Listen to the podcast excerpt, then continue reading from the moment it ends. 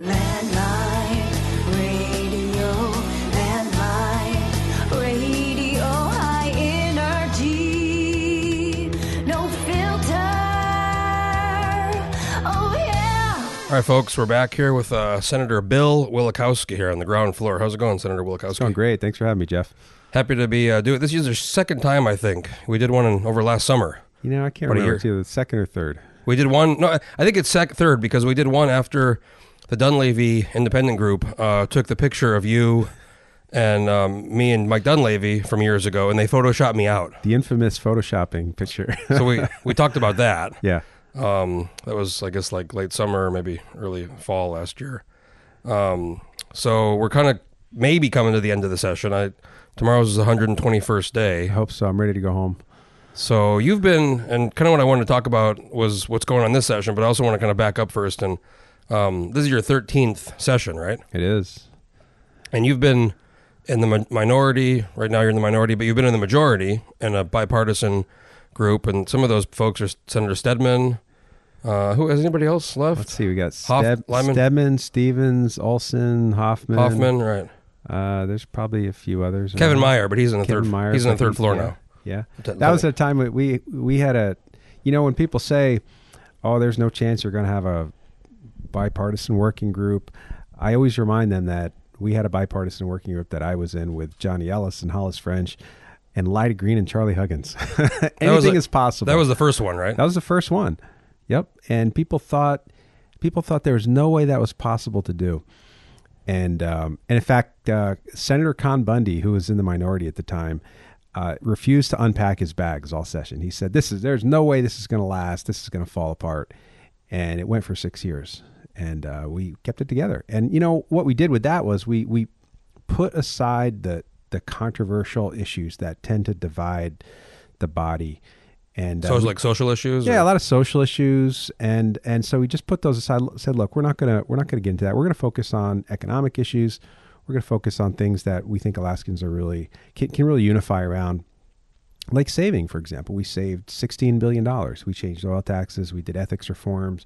We certainly had criminal bills that we passed. Price, price of oil helped a little bit, didn't price it? Price of oil helped a little bit, one hundred forty-eight dollars oil. It was, uh, that was the big, remember that was, big oh eight or was it oh nine, the big windfall? When the It was oh eight and one hundred oil, it hit one hundred forty-eight dollars, one hundred forty-seven dollars, and we had about a eight or nine billion dollars surplus that year. Um, I mean, people are fighting now because we have a one point two billion dollars deficit. We had... We took in twelve or thirteen billion dollars in oil revenue that year. It was just an, a staggering amount of money. I was I was talking to you before we started, and we're talking about some of these, like the recent budget vote in the Senate was nineteen to one, and I was saying that um, in the past, I go back, I analyze the last ten or some years of votes, and when the budgets were real big, like six, seven, eight billion dollars, uh, a lot of yes votes on, on both minority, majority. A lot of, a lot of, because people getting, they're getting what they want, right? It's, it's weird how that works. No, those were those were golden days in Alaska politics. We had we had a lot of money coming in. We had large majorities. We, you know, we had consensus on a lot of issues, and we put aside the real divisive things. And you know, if there were if there were things that you needed in your district, uh, you were able to go to the to the uh, budget to in, into the budget. You know, through the finance committee and say, look, I, my constituents really need th- this uh, fire station, or really need uh, this uh, something for public safety and, and a road project. And, and we could get it. And um, and that tend, tends to help getting yes votes when you have those sorts it's of things. It's funny how things change so much. You know, there was that one time where there was the majority, which was sixteen in the Senate. And then there was the minority, which was, I think it was Senator Coghill, Senator Giesel, Senator Dyson, maybe. And Senator Bunde, or maybe it was Senator um, Huggins, but it was four, and they didn't even have a real majority or minority, because you have to have at least five, right? Twenty. Right. That's right. You guys still get, gave them, but now, now Senator Giesel's Senate President and Senator Coghill's Rules Chair. Yeah, it it's you know um, the worm turns, as they say, and um, and you know you could be in the minority for, for years, and then all of a sudden, boom, you're you're in the majority, and it's. Um, You just don't know. And, and there's I- interesting alliances that form. Alaska, I think, is different than most other states. We we don't strictly break down on Republican, Democrat issue. We, you know, there's a lot is a lot more nuanced than that. And the, and people have, I, I think people are maybe a little bit more thoughtful and, and are, are really concerned about what sort of legacy they're going to leave behind. What, and they're, they're a little bit more statesmen, I'd say. And I've noticed that this year especially, um, there there seems to be people, and even people I totally disagree with. I, I think most people here are, are genuinely trying to do what they think is in the state's best interest. And, you know, we'll fight and, and argue, but but I do think there is a really high level of statesmanship that we're seeing. So you spoke about earlier the, the group in the Senate, which was you and Hollis French and, and then Lyda Green and Charlie Huggins. The House kind of has something similar to that right now. I mean, they have the um, several Republicans went over and, you know, joined with the Democrats, and, you know, you have the Speaker, Edgmond, but then you have um, Chuck Kopp, who's Rules Chair, and Steve Thompson, Republicans who are Majority Leader, and other, other Republicans who are, you know, in the, is that kind of a similar, I know it's a bit more people there, but is that a similar when group? We, right, when we organized in two thousand seven, we had, uh, it was fifteen, and we had, Uh, at the time, nine Democrats and and what was it, uh, six Republicans. But the Republicans, um, they, they were fractured, and they, uh, I think, what they have, what did I say? They had nine. Uh, they were like five four. They they just couldn't decide on who was going to be the president, how they were going to organize.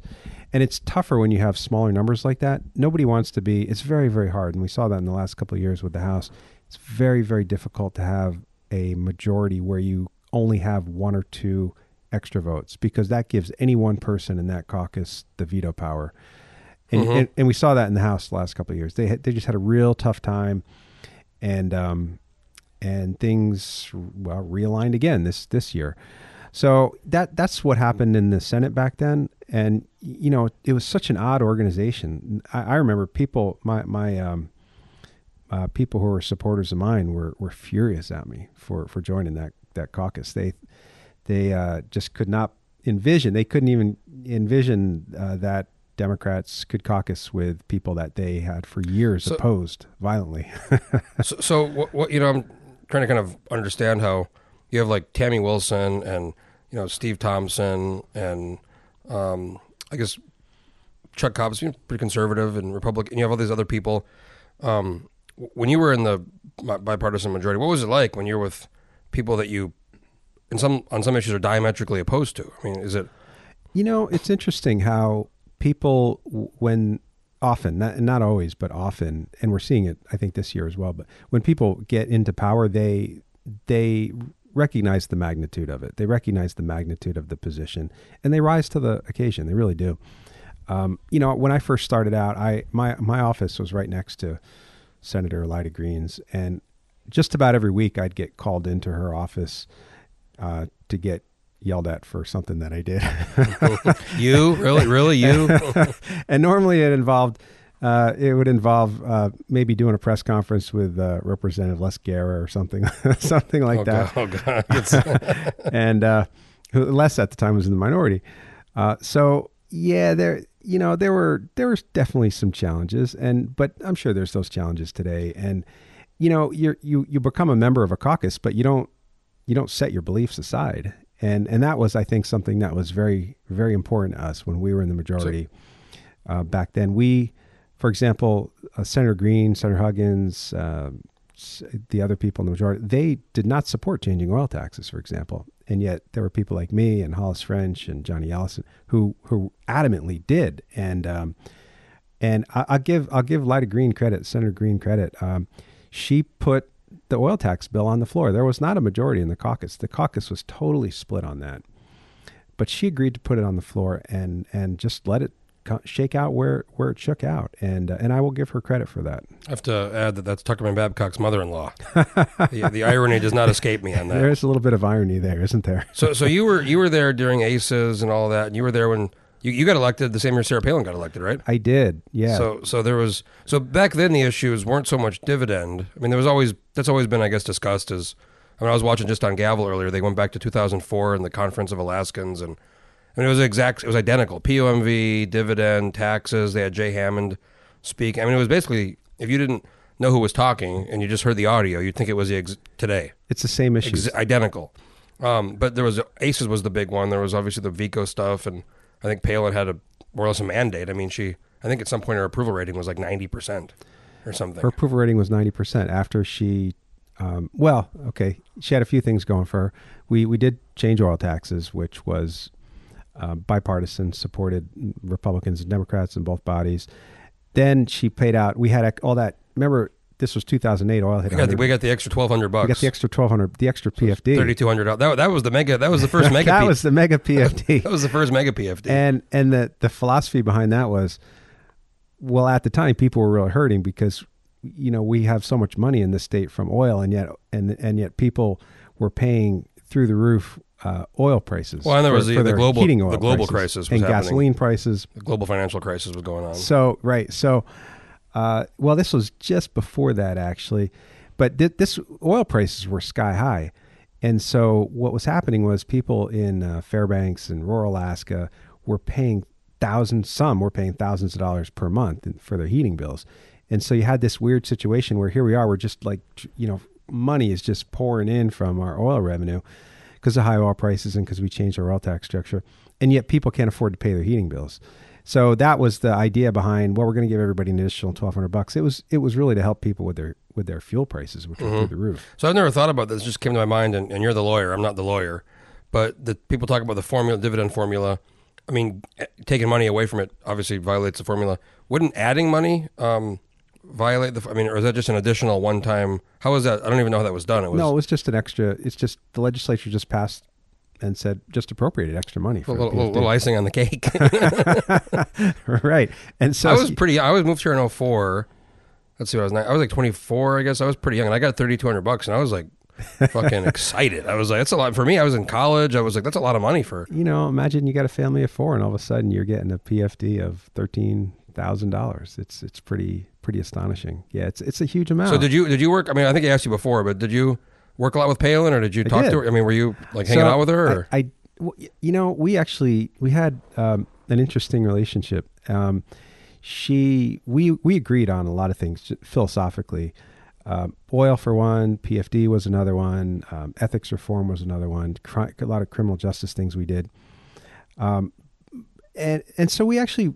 Work together. I know my, my Democratic friends can't believe this, are astonished, but uh, when she was governor, she, we had a great relationship with her. She was very bipartisan, and um, I thought she did a good job. When she ran for vice president and came back, it, it was like a totally different person. It was like, who is this person? You know, that we don't, this is not the person who has been leading the state yeah, for the last two years. I've heard other people say the exa- exact same thing. She came back and it was a different, yeah, different, yeah. different, whole different personality. Yeah. In fact, I remember I remember the first time she came back, I was, uh, for, she had just lost, and uh, there was a some conference downtown Anchorage. I think it was like Resource Development Conference or yoga or something, and it was at, um, it was one of the conventions. Probably centers. Resource Development, because they have, they have theirs at the end of November. Yeah, so maybe that's must, when it must was. Have been that one, and yeah. It must have been in, in the Denina Center, and so there's this room, and there's, you know, a couple hundred people there, and there's a couple hundred people there, and... Um, And she walks in, and there's like a smattering of claps. And she's, you know, she's used to these stadiums that she goes into, and there's thousands of people clapping mm-hmm. and cheering and, and chanting her name. And here she comes in, and there's like this smattering of clapping, and she's all by herself with no security detail. And you could just tell um, this was... It's probably like a smack in the face wake-up call. You know, giant, you, you go from being like security details and... Like you said, thousands of people to just kind of being people adoring you. And then she had just burned so many bridges in that run for a vice president that um, that really, you you could just see that that had sort of crushed her do you, spirit. Do you remember where you were when you heard she was nominated, or do you? I, did, I remember exactly where I was. I, I was I was heading on a, I was going to the airport to go to Igiugig for um, uh, fly fishing with Les Guerra, actually. And a, oh, that's right. I think, I think I heard, yeah. I've heard this, well, I've heard him talk about that. Yeah. And, and in fact, so we had a we had a stopover, so I get on a plane, and, and I'm, I'm literally riding to the airport, and the announcement is made, and I, I just stunned, couldn't couldn't believe it, and I get and and my phone is blowing up, and uh, while I, and so the Democratic Party calls me and says, hey, we have designated you and Les Guerra to be the people that the media can call. We you know we are we agree to do that if they have questions about. Governor oh Palin. Man, I bet you got, I bet you got bombarded. So, so Les and I are, are sitting in King Salmon Airport, talk and literally like in a corner, he's on one cell phone, I'm on another, uh, and I'm talking to the New York Times, the Washington Post, Fox News. Just yeah, I, I probably did a couple hundred interviews during that period of time when she was running for vice president. Um, yeah, it was everybody. Everybody wanted to know who she was and what. Well, I what remember my professor, old U A. history professor, Steve Haycox, you know, he, he wrote all about Alaska history and Alaskan American colony, and they were essentially looking for anybody, I, re- I remember this, anybody who knew anything really about it, right? so so I'm I'm like home one day, and I'm I'm young, I'm in, still in college, well, yeah, I graduated, I was still in college because I graduated oh nine, but everybody was following it, right? And I'm like watching the news one day, it was like C N N or Fo- Fox, whatever, something, Fox maybe, and I'm seeing Stephen Haycox like getting interviewed. I'm like, it's my it's my professor. What's what's what's going on? And he's just talking about Alaska and political history and her. And um, I even think, you know, there's other people I remember talking to, and it was just like nuts. You know, anybody who knew kind of anything. Yeah, and even I wish after I wish that, I wish I was around then doing what I'm doing now. I'd probably be getting you, interviewed. You, you would, I'm sure. Even after that, you know, you'd go on you'd go on a trip somewhere, and you the moment you told people you were from Alaska, that's all they wanted to talk about. I, I remember it was probably, I, I think it was after. Yeah, it was after sh- she had lost. I was flying back. I, my parents are from. I'm from New Mexico. When I was seeing the parents, and I was in, I was like Seattle or maybe, maybe I was in Utah or something. The airport, and I was just like in line, and these people were talking, and they said, chat with them, oh, where are you from? And I said, uh, oh, I'm from Alaska. And they were like, oh, wow. Do you, do you know her? Do you know her? And I go, I knew what they were, you know, talking about. I said, who? Sarah Palin. I mean, she's she's amazing. And they just, they just, it was just bizarre because they had had this like fixation, fascination with her. And, and, and have you met her? I said, yeah, I've met her a few. Oh my God, you've met her? You actually met her? It was just, and then Ralph Samuels, we did a podcast a while back, and he told me he was in, um, Canada. He was like in, in you know Montreal. He was at some tourist shop, and I guess somebody said, you know, like, oh, do you know her? Do you know Sarah Palin? He's like, actually, yeah, I, I know her pretty well. And I go, what happened next? They were like, nothing. They were like, okay. He was the one vote against her uh, Aegea. Right, right. He was w- w- one to thirty-nine, right? Yep. Yep. Um, so kind of going back to mo- you know current day, modern day. Uh, there's talk of the this budget, which you guys passed nineteen to one. And then now it's back in the conference committee with the House. There's some talk because of the dividend issue. Um, they might pull that out and then pass the budget, operating budget, which they don't have to have a dividend in there, and then work it out later. Have you heard about it? I mean, that's kind of what's been being talked about. Yeah, I've heard the rumors. Uh, I don't know what's going to happen. I keep hearing different things from different people. You know, it would be the first time that we passed a budget without without it in there. So that would be that would be unusual. Um, Could that be used as some like leverage for, because Dunleavy, the governor, has to s- sign or veto the budget. He they could say, well, take care, don't do the, don't go crazy. We'll give you more dividend, or is that possible? It, oh, sure, anything's possible. And and you know, th- one, this is one of the things. One of the things that I've certainly learned over the years here is uh, never underestimate the power of leverage. And uh, and everyone's trying to get leverage over other people. Uh, it's. And so when in the budget situation, yeah, what's the leverage the legislature would have over the government? Well, what does the governor really want? He wants full P F D, right? So and he wants, I mean, the cuts, I think. And he wants the cuts. So, um, you know, I think, I guess there's a theory going around that if, if the governor, maybe there's some kind of deal that's cut where, you know, the legislature gets what they want on the budget, and, and then he gets the P F D that he wants. Um You know, I, that's actually, I mean, I'm, I'm not a part of those conversations. So, so, uh, I, I, you know, we voted for a budget out of the Senate that had a full P F D in it. And, and I hope, I hope we continue to get that. But, uh, yeah, there's, you know, people are trying to figure out how to get out of here. And, and that's the one thing well, they, they just can't agree on. T- tomorrow's the, the one twenty day one twenty-one. So if, right. if the budget isn't passed by tomorrow, um, the per diem stops under that Jason Grant ethics bill. That's right. And then people, some, I mean, I guess it's, about three hundred bucks a day, unless you're from yeah. Juneau. Yep. So that could have an impact on folks. Because, I mean, the rents go up here a lot in the summertime in the hotels and the, the apartments. Right. Everybody's scrambled. A lot of people have lost their, their leases. A lot of people, or leases expire, you know, because some people figured, well, we'll go one hundred twenty days. So a lot of leases expire in the next day or two. And, uh, yeah, trying to find a place to live now, uh, it's it's not going to be cheap in Juneau. And, and places just are totally full, filled. So let's talk a bit about the Senate. Um, we were talking before the podcast. In the past years, it's been kind of, there's been contentious and it's been difficult. This current Senate seems to be, because of like the crime bill, twenty to zero, the budget, nineteen to one, other issues have been very, you know, unanimous or close. Uh, it doesn't seem like there's really any major, maybe over the dividend, potentially with, within the, some folks, but that aside, it seems like people are getting, I mean, I, my observation is people are getting along pretty well. There, there's been a it's been a sea change in the Senate, and I, and I'll tell you what I think led to it. Uh, and I'll give credit to us. Uh, well, I'll start out with Senator Stedman and co-chairing the Finance Committee. You know, I think part of it is we have Senator Olsen and I served in the bipartisan majority with him and Senator Hoffman. So we've got, you know, we've got a relationship. We've been in the Senate together for, I've been with Stedman for thirteen years, Don, Donnie for longer than that. So there's, you know, there's a level of trust there. There's a, a relationship there. But I think, I think some of the things that we've seen this session that I haven't seen is collaboration. Well, they, they made you, you and Senator Olsen chairs of right. the uh, subcommittees, right? Right. And, and that, that's huge. And, and so, you know, I think, I think one of the things that tends to happen when you have majority minority is there's a tendency to just completely ignore the minority and just completely say, we're, we're just, you know, whatever ideas you have, we don't care if they're the best ideas that are out there. We're just going to ignore them because you're in the minority. And when that happens, uh, that tends to lead to a very bad relationship. Uh, it tends to lead to a very acrimonious relationship. And so, yeah, right from the start in, in the Finance Committee, we saw, we saw them say, hey, we're going to give you uh, chairmanships of subcommittees. We I remember someone, someone sent me that, and they sent me the link, and it was, you were, were you, what were you? You were subcommittee Judiciary. On Judiciary, and then Olsen was um, uh, law. Law. And I said, my first thought was, oh, is that a mistake? Or, and they were like, I don't know. And remember I asked you, and you said, I don't know.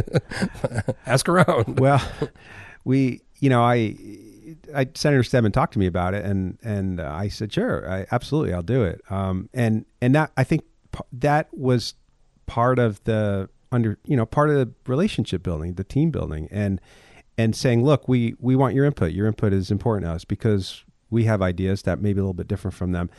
And then just going through the budget process, we saw the budget that was put together by the Senate was actually a pretty good budget. It was a budget that I didn't agree with completely, but it funded education. It funded the university. It funded school debt bond reimbursement. It funded a full P F D. I mean, I, those were some major things for me. In fact, in some ways, it was better than the House budget for me. So I, I'm not going to play games and just vote against the budget because I'm I'm in the minority. Uh, but but you but you might if they were to treat you badly. Well, if they like a, a different group in the you know if they if there were th- you know I voted against the last six budgets because I didn't like them because there weren't there were things in there that I didn't agree with this or a lot of things. I mean, substantial things. This budget. Not only what was I a part of, and, and the minority was a, really a genuine part of, and had a say in, but it was a it was a good budget from our. So it's actually almost you know in some ways a team of rivals at Lincoln. He brings all the people together that, you know, he opponents and enemies, and, and then they all work together. And then all of a sudden you're part of the team. You're you're not outside. It, it becomes it, more difficult. It, it's it was a recognition that we all need to work together. That we have this huge monumental deficit. How are we going to solve this problem? And and Senator Stedman, I will give him a tremendous amount of credit for doing that, bringing people together, you know, t- listening to our input, and then coming up with a budget that's a pretty darn good budget that I, it, you know, I would have voted for, e- you know, easily if in the majority. But I, I don't, I'm not going to vote against a budget just because I'm in the minority. If it's a good budget, I'll vote for it. But I think part of the reason it was a good budget was because we were part of the process mm-hmm. and we had a say I, and we were listened to.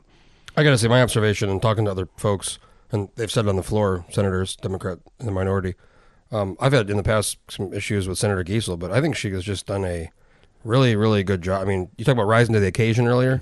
She seems like she has just really done a great job. I, I'll give her credit. You know, we, we haven't always seen eye to eye on things, and we've clashed on, on issues over over the years. But I remember some of the resource but, committee issues oh, yeah. back, back in the day. we, we, you know, we uh, we we've certainly clashed, um, but. She has been very fair with us. I will give her that. And um, and I, I I don't have um, complaints about the way she's been, the way she's run the Senate. I, I think um, I've appreciated her her inclusion. I've appreciated the way she's reached out to us on issues. And, and uh, it's been a very collaborative Senate this year. Um, it's a sea change. And I think part of that is there there were some people that were changed out in over the last couple of years that... Um, and I think that, that made a difference in, in how the Senate's run. Yeah, she even did a podcast with me a few months back, so that was awesome. It is. So, so what's your? I mean, the crime. The House just didn't concur with the crime bill, so now there's a conference on the crime bill. Um, there's an ongoing conference on the budget, which uh, you know they want to. People are saying they want to do it by tomorrow. I mean, what do, what do you see? What do you see happening? We'll go to conference and see what we can agree to, but we've got we got to do it quick. Um, you know, I, is, is this, is this your, is this, this is my first time being here for the session, but is this different than the previous twelve you've been in, or is it similar? It seems actually a little slower. Well, because you had the House not organized for a month. Mm-hmm. There's very few bills that have passed. But I, I chalk that up to you have, you know, a moderate House and a conservative Senate and a very conservative governor. And so there's checks everywhere. You know, no one's going to get any sort of really significant change on uh, legislation passed because that, that the other side disagrees with. I mean, it, when you have a split House and Senate, it forces collaboration. It forces consensus building. Otherwise, you're just not going to get anything. Well, passed. You know, I remember after the twenty twelve election when the bipartisan coalition went away, you had Republican Senate. I think it was almost supermajority. Republican House, very close to a supermajority. Republican governor. Right. So that was pretty much. Those were those were some, um, you know, from my perspective, some tough years. We saw a lot of real bad legislation passed. Because what happens is when anytime you have total control by one party, uh, that what what often happens is the extremes sort of push the agenda. And so I think that's what you saw in those few years when we saw that. And we had some just terrible legislation that got passed those years, some bad budgets that got passed. And so, big, you know, big, big, big budgets, well, big budgets too, right? I mean, this is the thing. It's like, you got, you got conservative, you know, so-called conservative Republicans, and you're passing some of the biggest budgets in the history of the state. And, um, and so, you know, we, we've seen, we've seen changes over, and, and S B ninety-one, by the way, passed, uh, th- those. It was six, well. It was at sixteen, sixteen, right? Yeah. No. Yeah, sixteen, I guess. So, so Walker Walker was governor, but the so, but you had, you know, Republican still... House and Senate, mm-hmm. very conservative House and Senate, and and you know the you had the Republican Party doing two uh, two resolutions in support of Senate Bill ninety-one. People forget about that. No, that's um, true. Somebody mentioned. I heard somebody talking about that. Yeah. Recently. So, you know, I, I think split government is is good. I think you get a better government that way. It forces consensus. That's what we've seen. You know, and in the Senate, we've seen. You know, genuine consensus building attempts. They're they're accepting amendments in committees and on the floor and allowing us to be part of the process. And uh, that's really all you can ask for in this process. So do you see yourself uh, in the majority again sometime in the future? I mean, there's, cause you, you still have, you were just elect, you were elected and reelected in sixteen, right? Uh, I'm up next year. So you're, you're, you're, yeah, you're, you were, so you're up twenty. So twenty, yeah. So sixteen, you were elected. Right, so, so you got, you have an election next yeah, year. I do. I'm gonna I'm gonna go with uh, you're probably you're okay you're, you're the you're the P F D guy. Everybody knows when you go door to door, do people say, "Oh yeah, you're the going for the defending the P F D." They do actually. I'm sure you heard because you were you were for a while. You were I don't know if there was polling at the time, but I bet during that whole P F D thing, I bet your name I D was really high. You know, I I'll tell you when I um, the P F D has always been a big issue in my district. Um, I remember when I first ran. Because you're East, I mean, you're Ivy Svonholtz is, it, and who else? Who my, else? My district's changed over the years, but I, it, it's it's a it's on the lower end of the income scale. It's it's um, and and it's interesting when you look at the polls. The the lower you go down on the income scale, the more people support the P F D because it, the more important it is to your, their. Your incomes. Reps are Ivy and Ivy and Gabriella do, right? They do, yeah. Okay. Yep. So, so I've got pockets which it's really really important to. But I'll tell you, when I first when I filed my lawsuit to or to. try to challenge Governor Walker's veto. Um, I really had no idea how how that would play. I didn't know if people would agree with that or disagree with that or, or what. Um, and and so I, I went out door knocking and I went out in in this sort of the wealthiest area in my in my district be, because I wanted to see because I knew the lower income people would really appreciate it. But I, I was just curious. I didn't know how you know people on the upper end of the income scale. And every single door that I knocked on, Republican, Democrat, it didn't matter. Every single one of them thanked me for filing the lawsuit and for trying to protect the P F D. And it because it, you think because they agreed with you, or because they agreed with they, agreed with they did no they, they they because they agreed with me, and and it just it just reinforced. You know, people politicians forget when because you come down to Juneau and you're a little bit isolated, you're a little in a bubble. You hear you only hear from certain people. And you, you, there's a tendency to forget what the average person is thinking about at home. And and that's the way, for me, I've always done tons and tons of door-to-door. And in fact, over, you know, the time I've been running for office, I, I've knocked on thirty-five thousand doors um, in, in running for, in, in elections. So I, I I think that's important to get out and hear that. And and I think when you're in Juneau, you just sort of, for, you're just easy to forget about what people who are struggling to get by, who are, you know, husband and wife are both working and they got a couple kids and they don't spend a lot of time thinking about politics, and and they got, you know, they're trying to feed their families, and, and they're just struggling to get by. And we, it's just easy to forget how important it is to people out there. It's always been important in my, in my district. I ever, the very first time I ran, uh, the P F D was the big issue in my race. And, uh, and I, I was fully in support of protecting it then, cause I had knocked on ten. Who'd you, who'd you, were, you, were you challenging an incumbent, or was it an open? It was an open seat. It was Gretchen Guest's seat. And, um, she stepped aside and, and I, I ran, and, um, and so, yeah, I did a, you know, twelve thousand doors I knocked on, and, and that was what I heard about, was the P F D. And then I was at a Chamber of Commerce debate and they asked about the permanent fund. This was an issue back in two thousand six. They asked about the permanent fund, you know, should we use the earnings? And, and I said, you know, I think there's better ways. And I pushed oil, touted oil tax changes at that time. And my opponent said, yeah, we, we should, we're going to need to use the permanent fund earnings. I, I, I didn't know about polling that was being done in my race. I found, somebody told me about it afterwards, but apparently I was down twenty points in the polls on Labor Day around the time that he said this. And from the, that time, who was, who was the opponent there? It was Earl Mayo. That time until the actual, I won by twenty points, and, and it, so it's it, a forty it point was a swing, forty point swing. And, and I, I wouldn't say it was a hundred percent attributable to that, but it was a lot attributed to Earl. I don't even know that name. I don't even know. Was he elected or? No. Oh, it's like mayonnaise. Mayo. Um, I think he handed out little jars of mayonnaise when he ran. That's uh, that's yeah, probably smart, like, you know? Yeah. Gotta, gotta do something. Yep. Well, I know you're busy, and um, appreciate you taking the time. Uh, it's Tuesday, the, what's today, the fourteenth, or I think fourteenth, so. Yep. Tomorrow's, we'll see what happens tomorrow. I'm going back Friday. I gotta, I'm getting kicked out of the driftwood. Uh, the rent the rent is too damn high in the summertime, so I gotta figure that out. But um no, thanks for sitting down. We hey. I, I get to know you over the years, and always enjoy talking and doing the podcast. And yep, you're uh, you're an easy guy to chat with. So appreciate it. Appreciate thanks, it, Jeff. Senator Wilkowski. Take care. All right, folks. If you have an idea for a podcast or want to do a podcast uh, with me down the road, let me know, and we'll talk to you next time.